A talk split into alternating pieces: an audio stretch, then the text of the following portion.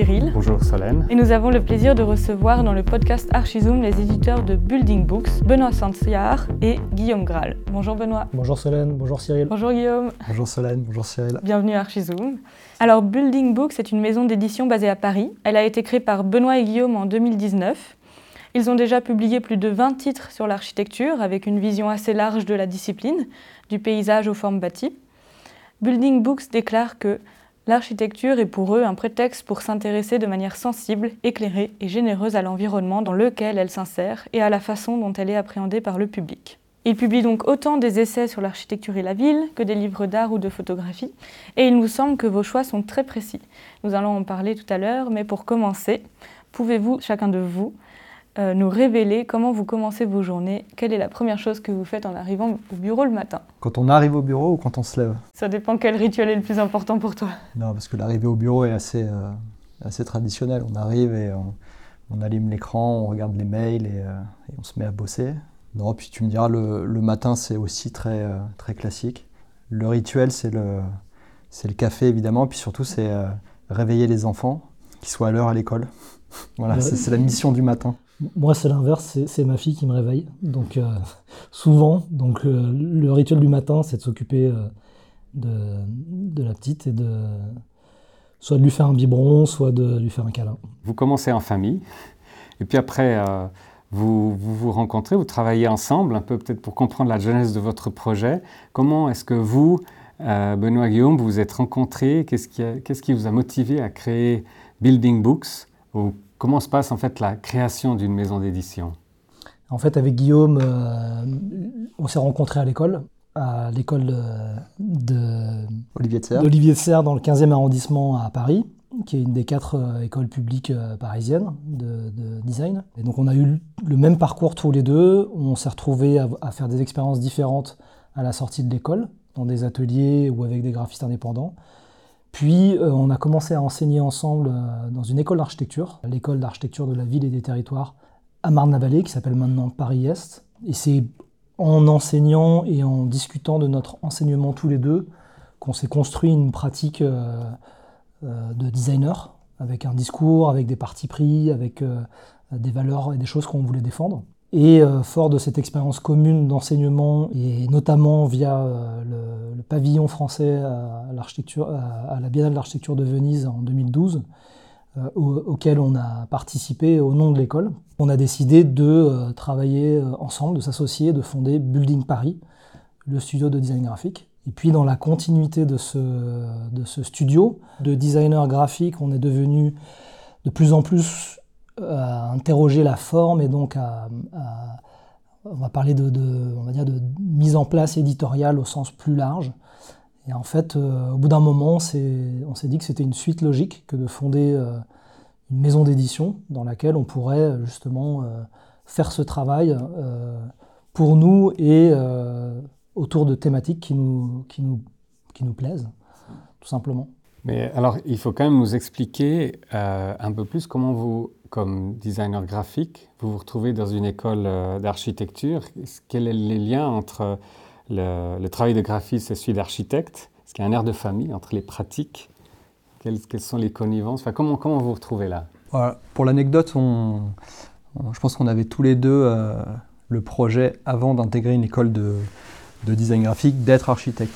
Et en fait, quand on devient euh, designer graphique professionnel, on, va forcément chercher des contextes ou des clients ou des sujets qui euh, nous intéressent euh, pour justement ne pas, euh, pour, trouver un peu d'intérêt dans, dans, ce qu'on peut faire. Et donc, comme on avait cette, cette espèce de, d'envie de, travailler avec l'architecture, bah, en fait, les portes s'ouvrent assez facilement. Et donc, je crois que c'est vraiment 3-4 ans après la sortie de l'école où, où cette opportunité se fait de, de pouvoir enseigner à Marne-la-Vallée. Euh, dans le sens où le projet pédagogique de l'école était vraiment de, euh, de faire de l'architecture un, prétexte pour associer tout un tas de compétences et de, euh, de personnalités et de, métiers. Il y avait un projet très transversal comme ça. Et donc l'enseignement de la communication et de la représentation a toujours été un des socles de la, la pédagogie. Et donc on est arrivé comme ça, petit jeune professionnel avec ce petit intérêt pour l'architecture. Et donc on, a, on débarque dans une école Et en fait, on se, rend compte très vite qu'on n'y connaît rien. Et donc, on a appris avec les étudiants en même temps ce qu'était l'architecture et ce qu'était l'enseignement du design graphique dans une école d'architecture. Et, je, pense qu'on a même comment dire, bénéficié du fait de ne pas s'adresser à un public de designers graphiques, parce qu'on a dû aussi développer un peu des trésors de pédagogie, ou en tout cas de, trouver des, similarités. On en parlait tout à l'heure euh, euh, à propos des similitudes entre l'architecture et le design graphique. Et je pense que nous, ce qu'on a vu, c'est aussi une euh, similarité dans le process et dans le protocole. On ne construit jamais un bâtiment directement, on n'imprime jamais directement une affiche ou un livre il se passe tout, toujours une sorte de suite un peu logique d'étapes entre les maquettes, euh, ce qu'on appelle nous les maquettes en blanc dans le design graphique. Et, donc finalement, euh, il y a un vocabulaire aussi commun entre l'architecture et le, design graphique, que ce soit les gouttières, les colonnes, tout le vocabulaire. D'ailleurs, la typographie était euh, enseignée dans les écoles d'architecture jusqu'à il n'y a pas si longtemps que ça. Donc il y a quand même vraiment un socle commun et puis euh, les architectes aussi, de plus en plus, euh, euh, voient un intérêt dans la communication de leurs projets et ont de toute façon un intérêt dans la publication aussi papier. Je voudrais revenir au sujet de vos livres et de quoi vous parlez et savoir si en fait cet enseignement dans l'école d'architecture ça a influencé en fait les sujets que vous traitiez mais même si c'était des sujets photographiques ou avec avec d'autres types de, métiers. Est-ce que vous sentez comme ça qu'il y a eu un peu une influence de problématiques architecturales dans vos autres... Euh, Moi, je dirais que oui. Je ne sais pas si on est forcément d'accord avec Guillaume, mais je dirais que oui, peut-être de façon inconsciente, puisque l'école de, de Marne-la-Vallée, euh, c'est dans son nom, c'est la ville et les territoires. Et c'est une école qui s'intéresse à, à l'architecture dans son contexte et qui part du principe que... Euh, il y a toujours quelque chose qui préexiste, il y a toujours un contexte dans lequel on intervient. Et, je pense que c'est des choses qui nous parlent parce que, euh, euh, de la même façon, nous, notre ligne éditoriale, elle, s'interroge aussi sur justement l'architecture, mais pas en tant qu'architecte, mais en tant justement que amateur ou usager, comme on dit, même si c'est pas forcément un très beau mot, en tout cas, euh, on est dans l'architecture tous les jours, on s'y intéresse, on s'intéresse à son, à son utilisation, à, ce qui s'y passe. Quoi. Et c'est peut-être ça aussi qui, à mon avis, fait le lien entre euh, euh, ce qu'on peut défendre ou raconter à l'école et ce qu'on peut mettre en place dans la maison d'édition. Mais peut-être que Guillaume a un autre point de vue. Je pense que en tant que designer graphique, on est tout le temps amené à essayer d'expliquer les choses, à essayer de les transmettre de les rendre euh, lisibles ou de les rendre, euh, euh, d'ajouter une émotion, d'ajouter une, valeur ajoutée. Donc il y a, enfin c'est quand même nous notre notre rôle en tant que designer, c'est voilà, c'est de, transformer quelque chose pour le rendre plus, plus compréhensible, plus joli, tout ce que vous voulez. Et, c'est ce qu'on fait aussi un peu à l'école, c'est-à-dire qu'on essaye de transmettre des choses en tant qu'enseignant, en tant que graphiste, avec euh, des jeunes gens euh, qui sont destinés à faire de l'architecture, grosso modo. et donc on, a cette volonté, nous, de partager, d'essayer de transmettre, de, de, les rendre curieux, plus cultivés, etc. Et donc je pense que la maison d'édition, c'est un peu la même c'est un peu la même démarche, c'est-à-dire qu'on a, envie aussi de partager des sujets, de partager des travaux d'auteurs ou d'autrices, de photographes, d'artistes, d'architectes. On a envie d'être là et d'accompagner ces personnes et ces, euh, sujets euh, vers, un public euh, le plus large possible. Oui, c'est assez similaire finalement. Mais à ce propos, les, architectes ont, parfois des idées quand même très précises sur la façon dont ils veulent que leur travail soit montré.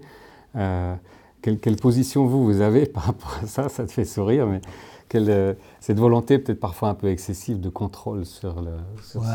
moi, j'ai l'impression que euh, justement grâce à l'école et le fait qu'on enseigne depuis longtemps dans une école d'architecture, on a, en fait, on a, on a appris le langage, non pas de l'architecture, mais des architectes. En fait, maintenant, quand, on, quand on discute avec des architectes, on parle un peu le même langage. Et donc euh, ça nous a beaucoup euh, aidé. C'est-à-dire qu'au début, on, souffrait beaucoup de ce dont tu parles. On subissait. On subissait beaucoup, on était aussi euh, peut-être plus jeunes, moins expérimentés. Aujourd'hui, j'ai l'impression qu'avec l'expérience pédagogique et de fait l'expérience de travail avec tous ces architectes, fait qu'on parle le même langage et qu'on même on anticipe justement les demandes, les, les envies. on est on est euh, beaucoup plus proactif qu'avant et on sait exactement là où on veut aller. Euh, parce que euh. Et puis maintenant, on vient aussi nous solliciter par rapport à ce savoir-faire qui était peut-être un peu moins tangible lorsqu'on était designer graphique. Mais le fait d'avoir maintenant une maison d'édition nous donne aussi, je dirais presque un, poids un peu plus supplémentaire dans les, dans les discussions. Et, souvent, même si les architectes ont effectivement, mais c'est pas forcément le cas pour tous. D'ailleurs, c'est assez intéressant de, de, peut-être de questionner un peu ce cliché ou de le nuancer parce que euh, c'est vrai pour un certain nombre et, d'autres ont aussi euh, à cœur de venir justement un peu confronter leur vision à la nôtre avec un peu cette euh, particularité que nous on, est dans le champ représentation dans une école d'architecture en tant que graphiste.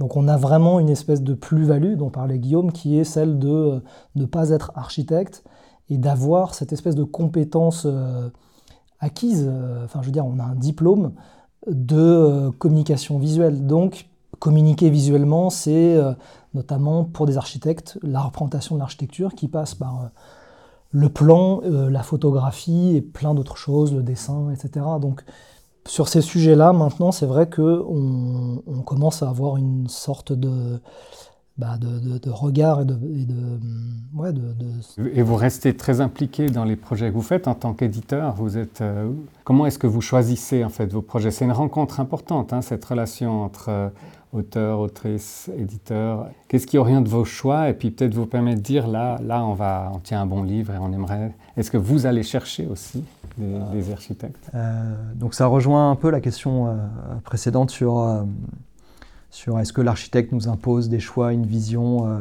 euh, c'est vrai que devenir éditeur, c'était aussi à un moment donné pour nous euh, ce besoin aussi de peut-être pas reprendre la main, mais aussi d'être à l'initiative.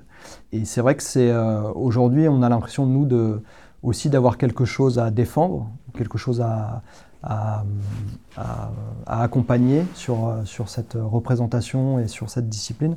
On avait envie, nous, de faire des choix, c'est-à-dire de ne pas attendre euh, que le téléphone sonne et que les architectes euh, nous, nous choisissent. On voulait aussi renverser un peu ce, ce principe d'initiation de, projet. Et donc, le fait d'avoir une maison d'édition aujourd'hui euh, nous permet d'aller solliciter des gens avec qui on a envie de travailler euh, et, donc comment les choix se font euh, pour l'instant En grande partie, euh, les choix se font par affinité. Il y a des projets qui nous arrivent, donc c'est un peu un équilibre entre les deux. Voilà, des, projets qui nous arrivent parce que la maison d'édition publie, donc les gens se disent tiens, je pourrais aussi publier dans cette maison d'édition. Mais c'est vrai que les projets, en tout cas, les, premiers projets étaient beaucoup de projets que nous sollicitions. Parce que finalement, en fait, en créant cette maison euh, d'édition, ça vous a permis de vraiment faire valoir votre regard sur ces sujets-là. Et euh, pour nous aider à comprendre quel est votre regard, si vous deviez décrire votre ligne euh, éditoriale en quelques mots, ce sera quoi? Bah, On pourrait déjà commencer par décrire un peu les, les trois thématiques qui nous intéressent. Donc la photographie, l'art et l'architecture. Parce que depuis tout à l'heure, on parle beaucoup d'architecture, mais hum, on ne fait pas que des livres d'architecture. Alors souvent, il y a un lien quand même avec l'espace construit ou l'urbain ou la sculpture dans l'espace public ou ce genre de, thématiques. Mais je pense que c'est quand même bien aussi de dire que voilà, ce qui nous intéresse avant tout, c'est l'espace construit. Euh, et dans l'espace construit, euh, il se passe beaucoup de choses.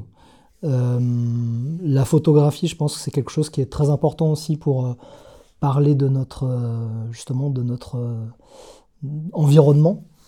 Et, l'art, euh, bah, c'est très large, mais euh, tout à l'heure, voilà, on parlait de, porosité de notre discipline de design graphique. Je pense que l'architecture est, aussi poreuse. Et, donc voilà, après, le nom de la maison d'édition, c'est quand même l'idée de construire. Donc c'est à la fois, ça parle de l'environnement construit et ça parle aussi des projets qu'on fait à plusieurs avec cette idée de transdisciplinarité. Donc euh, ces trois thématiques, se retrouvent euh, souvent à travers euh, les différents ouvrages. Et puis après, C'est marrant que tu parles de, choix très précis et très affirmés, là où nous, on a l'impression d'être plutôt justement assez, euh, je dirais pas éclectique, alors je pense qu'il y a forcément quelque chose qui doit un peu se transparaître dans cette, euh, dans cette ligne éditoriale, mais par exemple là, euh, on trouve nous que pour l'instant, on n'a pas suffisamment défendu cette idée du dessin, donc c'est quelque chose vers lequel on, on aimerait tendre dans, le, dans les années prochaines. Donc il y a des projets euh, déjà un peu en cours. Mais, euh, mais voilà, on a l'impression d'avoir beaucoup parlé de photos, beaucoup parlé d'architecture, un peu de dessin, alors que, alors que c'est quelque chose qui nous intéresse tous les deux et qu'on aimerait euh, développer. La ligne éditoriale, en fait, elle est, elle est difficile à définir parce que cette maison d'édition, c'est d'abord un, un projet un peu personnel. Euh, dans le sens où euh, le studio design graphique était, euh, était notre activité première, était notre activité rémunératrice, avec évidemment l'activité d'enseignement à côté. Et la maison d'édition, elle, elle est arrivée parce qu'on avait cette envie, on avait peut-être aussi ce, plaisir de faire par nous-mêmes, mais c'était à la base quelque chose de... comment dire c'était un peu une activité parallèle quoi comme presque un, un hobby euh, le soir et le week-end, du soir et du week-end. Et, donc, de fait, bah, c'est devenu quelque chose de, qui prend beaucoup plus de temps et qui se professionnalise bon an, mal an. Euh, mais c'est vrai que pour nous, la ligne éditoriale, c'est d'abord, euh, je sais pas, c'est, d'abord quelque chose qu'on a envie de faire. C'est-à-dire que les choix se font, encore une fois, par affinité. C'est aussi les gens. c'est aussi les gens avec qui on fait le projet. Il y a des projets où sur le papier, on n'était pas forcément euh, destiné à faire ce livre, et puis en fait la rencontre avec la personne fait que oui, cette personne est extrêmement intéressante euh, pour X ou X raisons, et on a envie de le faire parce que c'est cette personne. Et donc euh, nous, on a appris en tout cas à, travailler comme ça, à travailler avec des gens, et en fait on, a toujours misé d'abord sur ce lien et sur ces rencontres avant de, de miser sur comment les choses doivent se faire euh, d'une certaine manière. Et donc, euh, donc la maison d'édition, en fait, euh, est sur le même modèle. ça peut être risqué, ça peut être parfois épuisant, parfois surprenant, parfois décevant. Mais c'est ce qui fait que les projets, au-delà de, du résultat, c'est ce qui fait qu'on continue d'avoir envie de faire des livres et de continuer d'être éditeur c'est qu'on euh, on prend plaisir euh, à faire les choses avec, avec des gens. Et après, si, euh, si le livre est réussi, si le livre est bien imprimé, si le livre se vend, si le livre a un bon écho, c'est limite c'est que du bonus. Mais déjà, c'est vrai qu'on on attache quand même beaucoup d'importance au processus, quoi, au, au, temps passé avec les gens à construire un livre. Parce que faire un livre, ça prend énormément de temps. Combien de temps à peu près? Nous, on dit c'est un an, c'est même très souvent euh, plus. Et puis surtout, en général, euh, quand on travaille avec des gens dont c'est le, sujet, ça fait dix ans qu'ils font des photos sur, sur un projet, ou, ou, des architectes qui ont passé cinq ans à construire un bâtiment, etc. c'est aussi pour eux quelque chose de, de très, très important. Donc nous, il faut qu'on soit euh, disponible, il faut qu'on soit euh, euh, aux petits soins aussi pour, pour les accompagner et pour faire que ce livre soit une, c'est un peu cliché, hein, mais soit aussi une belle aventure. C'est pas juste le résultat à la fin, il faut quand même que le, le, process soit vertueux. Est-ce que le livre, c'est un milieu où il y a beaucoup de concurrence? Comment vous faites pour vous faire exister et vous faire voir? Comme je disais tout à l'heure, on, pour nous, pour l'instant, c'est semi-professionnel. C'est-à-dire que ça reste encore euh, une activité euh, euh, assez légère, dans le sens où on ne fait pas que ça. Et, je ne sais même pas si un jour on ne fera que ça. Mais en tout cas, on n'a pas envie que ça devienne justement quelque chose de, trop lourd à porter. on a envie justement, c'était, je pense, le, moment où on a, tu vois, 2019, c'est juste avant le Covid, juste avant euh, cette période comme ça assez troublée. Euh, c'était, on l'a vraiment fait parce qu'on avait envie de, de s'amuser ou de se renouveler un peu par rapport à justement toutes ces, ces, 10 ans de, design graphique, de commandes et euh, d'architectes qui parfois choisissent à notre place. Etc. Je fais une petite parenthèse, mais on l'a aussi un peu fait, euh, je dirais presque en réaction à 10 ans de projets dans lesquels on voyait des choses sur lesquelles on n'était pas d'accord. Mais en tant que graphiste, notre marge de manœuvre était limitée finalement. Donc c'est un peu en réaction à, ça aussi, je trouve.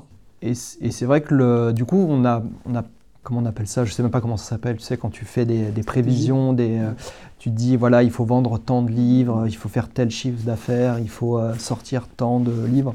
C'est euh, encore une fois, c'est très empirique et puis c'est on le fait un peu en fonction des rencontres, des opportunités, des, des, des envies. Et donc il y a il n'y a pas vraiment d'objectif extrêmement précis. Et donc ça, évidemment, aujourd'hui, ça a des limites. Euh, quand je parle de semi-professionnalisation, c'est un peu ce moment où justement on se pose la question de est-ce qu'on peut continuer à, le faire euh, ainsi euh, encore longtemps ou est-ce qu'il ne faut pas justement être peut-être plus, plus pro sur, sur, certaines choses ou encore plus précis, plus, plus directif sur d'autres? Et, et, tu parles de concurrence, nous on y voit au contraire que des, que des camarades et des collègues. mais après, je pense que c'est notre manière aussi d'envisager le, paysage. Je sais que dans le design graphique, on a aussi cette, cette vision des choses. Euh, c'est qu'on considère, nous, les autres designers comme des, euh, des, pairs et non pas comme des concurrents. Et on essaye justement d'être assez, euh, d'être vraiment dans ce, dans ce dialogue-là, c'est-à-dire quand on rencontre des, des, éditeurs ou des éditrices, d'être vraiment dans, dans, la discussion, de poser des questions, et toi comment tu fais, etc. Et donc on a, on a aussi eu euh, plein de modèles et de gens euh, qui nous ont euh, conseillés, accompagnés quand on a, quand on a voulu faire cette, cette maison d'édition. On avait, nous, plein de modèles et ce n'était pas du tout des concurrents et ça ne le sera jamais parce qu'il y a évidemment de la place pour tout le monde et que je remarque quand même aussi que dans notre volonté à un moment donné de faire cette maison d'édition, c'était aussi pour euh, pour faire des livres qui n'existaient pas. Mais vous réfléchissez quand même euh, aussi aux lecteurs, parce que là, vous parlez beaucoup de vos pères, euh, vos confrères, graphistes, architectes, mais vous vous préoccupez quand même un peu des ventes. Le problème d'une maison d'édition, c'est évidemment la trésorerie, et comme on l'a dit, il y a des projets qui sont plus ou moins longs, mais en général, c'est très long. Euh, donc c'est quand, même, des sujets un peu, finalement, quand on est éditeur, on se rend compte qu'on fait beaucoup de tableurs, euh, de projections de vente, on en fait quand même. Euh, pour un peu comprendre, enfin déjà faire la pédagogie de, de, ce que c'est de mettre en place un livre et de commercialiser un livre aux gens avec qui on travaille, qui n'ont pas forcément l'habitude. Et puis par ailleurs, on, on, a quand même cette espèce de périodicité, ou en tout cas de rendez-vous avec notre diffuseur qui est, tous les, euh, qui est tous les deux fois par an. Qui est le diffuseur? Interart euh, pour la France et IDEA Books pour, euh, et IDEA pardon, pour l'international. Et du coup, ce rendez-vous nous force quand même à, mettre un peu de, comment dirais-je, de, de, sérieux dans cette approche. Et d'ailleurs, c'est aussi ce qui nous a permis d'évoluer dans le, dans le côté empirique dont parlait Guillaume, qui est toujours effectivement d'actualité, mais euh, on n'est plus les mêmes éditeurs maintenant qu'on l'était quand on a commencé, ça c'est sûr. On a quand même 4 euh, ans d'expérience derrière nous et puis 24 euh, titres à l'heure où on se parle. Donc c'est sûr qu'il y a des choses qu'on ferait différemment et qu'on fera différemment à l'avenir. Et pour revenir à cette question de, présenter des titres à un diffuseur, ça nous, ça nous oblige aussi, nous, à parfois décaler des titres à une année suivante, à, voilà, à quand même avoir une planification. Mais le diffuseur est content euh, enfin, en tout cas, il est, il est jamais. Euh, il nous gronde jamais quand on est en retard. C'est plutôt l'inverse. Il est plutôt soulagé quand on lui dit ah, finalement ça arrivera le prochain semestre. C'est voilà, c'est quelque chose qu'on découvre totalement, y compris euh, des choses beaucoup plus pragmatiques comme la logistique, comme le, transport, porter les cartons. Finalement, si on résumait un peu aujourd'hui des choses d'un point de vue très pragmatique, c'est des tableaux Excel euh, de la logistique, de camions, de livraison, de stockage, d'exemplaires, de, poids de livres qui sont très lourds, de faire des salons, de mettre des cartons dans des valises, de calculer les poids des valises pour que ça. Donc, c'est finalement euh, c'est beaucoup de choses très intéressantes et très intellectuelles. Mais qui peuvent aussi être résumés à des choses beaucoup plus pragmatiques, de format de livre pour rentrer dans des cartons, pour rentrer dans des valides, de poids, de nombre d'exemplaires, de calculer combien on va en vendre, est-ce qu'il faut en prendre 10. Finalement, on en a vendu que 5, donc on en a porté 5 aller-retour pour rien. Voilà. Mmh. Mais donc au final, on apprend de, tous les points de vue, et sur la question de la, la stratégie, on a quand même, au bout de 4 ans, vu un peu nos limites, à nous, ce dont parlait Guillaume euh, sur la, question un peu de semi-professionnel, c'est qu'on se rend compte que faire 10 livres par an, à notre échelle, à nous, c'est un peu le maximum. Et 10 titres par an, ça veut dire que du coup, il y a aussi 10 sorties. Parce que hum, pour la question du lecteur, est-ce qu'on pense à nos lecteurs? Oui, on y pense, euh, notamment sur, les dates de sortie. Donc, euh, échelonner 10 livres, 10 sorties dans une année, avec les périodes des fêtes, les périodes de vacances, finalement, c'est, on, peut presque un peu pointer quels, mois sont les bons mois. Il y a la question des salons aussi dont on n'a pas parlé, mais bientôt, là, on va avoir euh, Offprint à Paris. pour Offprint, qui est un rendez-vous important pour nous, qui se passe en plus au pavillon de l'Arsenal depuis, depuis deux ans, qui est un lieu de, enfin, un lieu euh, incontournable de l'architecture à Paris. C'est un rendez-vous pour lequel, par exemple, on a prévu deux sorties de livres. Euh, et donc, c'est des moments comme ça qu'on choisit aussi parce qu'on sait qu'il y a une audience à ce moment-là. Donc, euh, oui, en fait, on ne fait que penser aux lecteurs tout le temps. Surtout, je pense qu'il y, a, pas, il y a autant de lecteurs qu'il y a de livres. Et c'est, en fait, c'est très, très difficile, c'est un exercice très difficile d'imaginer quel lecteur qui, qui lit ou qui achète nos livres. Euh, c'est vrai que les salons sont un, bon moyen, un bon moment pour justement euh, rencontrer ces fameux lecteurs et lectrices, à quoi ils ressemblent, est-ce qu'ils sont jeunes, est-ce qu'ils sont vieux, est-ce qu'ils sont sympas ou pas. C'est assez déroutant quand même hein, de, de, les imaginer de, les rencontrer. Et euh, j'en profite pour rajouter un petit mot, c'est que quand même vous venez justement dans le cadre du premier salon du livre à Archizoom qu'on fait cette année. Et juste comme ça, vous trouvez qu'il va bien le monde du livre? Ou vous sentez que, par exemple, pendant le Covid, est-ce que les gens ont acheté plus de livres ou est-ce qu'il y a une baisse quand même Je sais pas, moi j'ai l'impression que ça fait. Euh, depuis que je suis graphiste, qu'on me dit que les gens n'achètent plus de livres et qu'il y a Internet et que c'est fini les livres. Et pourtant, j'arrête pas de voir euh, des nouveaux salons d'édition tout le temps, des nouveaux éditeurs. J'ai l'impression qu'on est convié à de plus en plus de salons tous les ans. Donc je pense que le, monde du livre se porte bien. Après, est-ce que c'est particulier à l'architecture? Ça, je ne saurais pas le dire. Il faudrait justement en discuter avec d'autres confrères. J'ai l'impression qu'il y a quand même une relation entre les, architectes et le livre très forte. Euh, on parle beaucoup des architectes de papier, euh, mais pas que. Je pense qu'on est aussi beaucoup saturé d'images euh, sur les réseaux sociaux, sur Instagram, etc. et qu'on a besoin de, tangibles, de choses concrètes, de matérialité. et j'ai presque l'impression qu'il y a un peu une double courbure c'est-à-dire plus il y a de virtuel, plus il y a de, euh, de monde euh, un peu comme ça immatériel, plus on a besoin de cette sécurité du livre et peut-être que ça va vers des ouvrages plus qualitatifs, que les gens ont peut-être envie de, voilà, de mettre un peu plus d'argent mais pour acheter un livre bien fait, bien réalisé. Je sais pas. C'est quand même un objet qui survit. C'est ce rapport entre le livre et l'architecture. c'est Victor Hugo, c'est ceci tuera cela, le, le livre tuera l'édifice c'est dans, dans, l'histoire, il reste euh, des architectures et des livres. Euh, donc, quelque part, ce sont deux disciplines qui se retrouvent aussi sur ce, sur ce plan-là de la pérennité. Mais Victor Hugo dirait le contraire aujourd'hui. Le, livre sauve l'architecture. C'est pas faux. Bah, il faut écrire euh, la suite du coup. On va arriver à la fin du podcast. Alors, justement, on parle de livres, c'est très bien. Nous, on aime bien lire aussi. Et si vous aviez un livre à nous conseiller, qu'est-ce que ce serait? Vous pouvez chacun en donner un. J'ai préparé ma réponse. Je, savais que la question euh, serait posée. Je te laisse.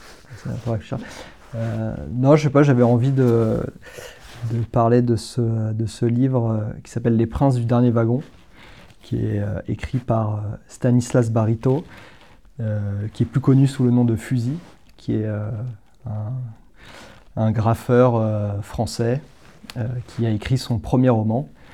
sous une forme un peu autobiographique et donc ça, ça raconte, euh, voilà, ça raconte euh, le parcours d'un jeune euh, banlieusard qui s'initie au graffiti, aux dérives dans la ville et dans l'illégalité avec ses rencontres, ses amis, et c'est extrêmement bien écrit.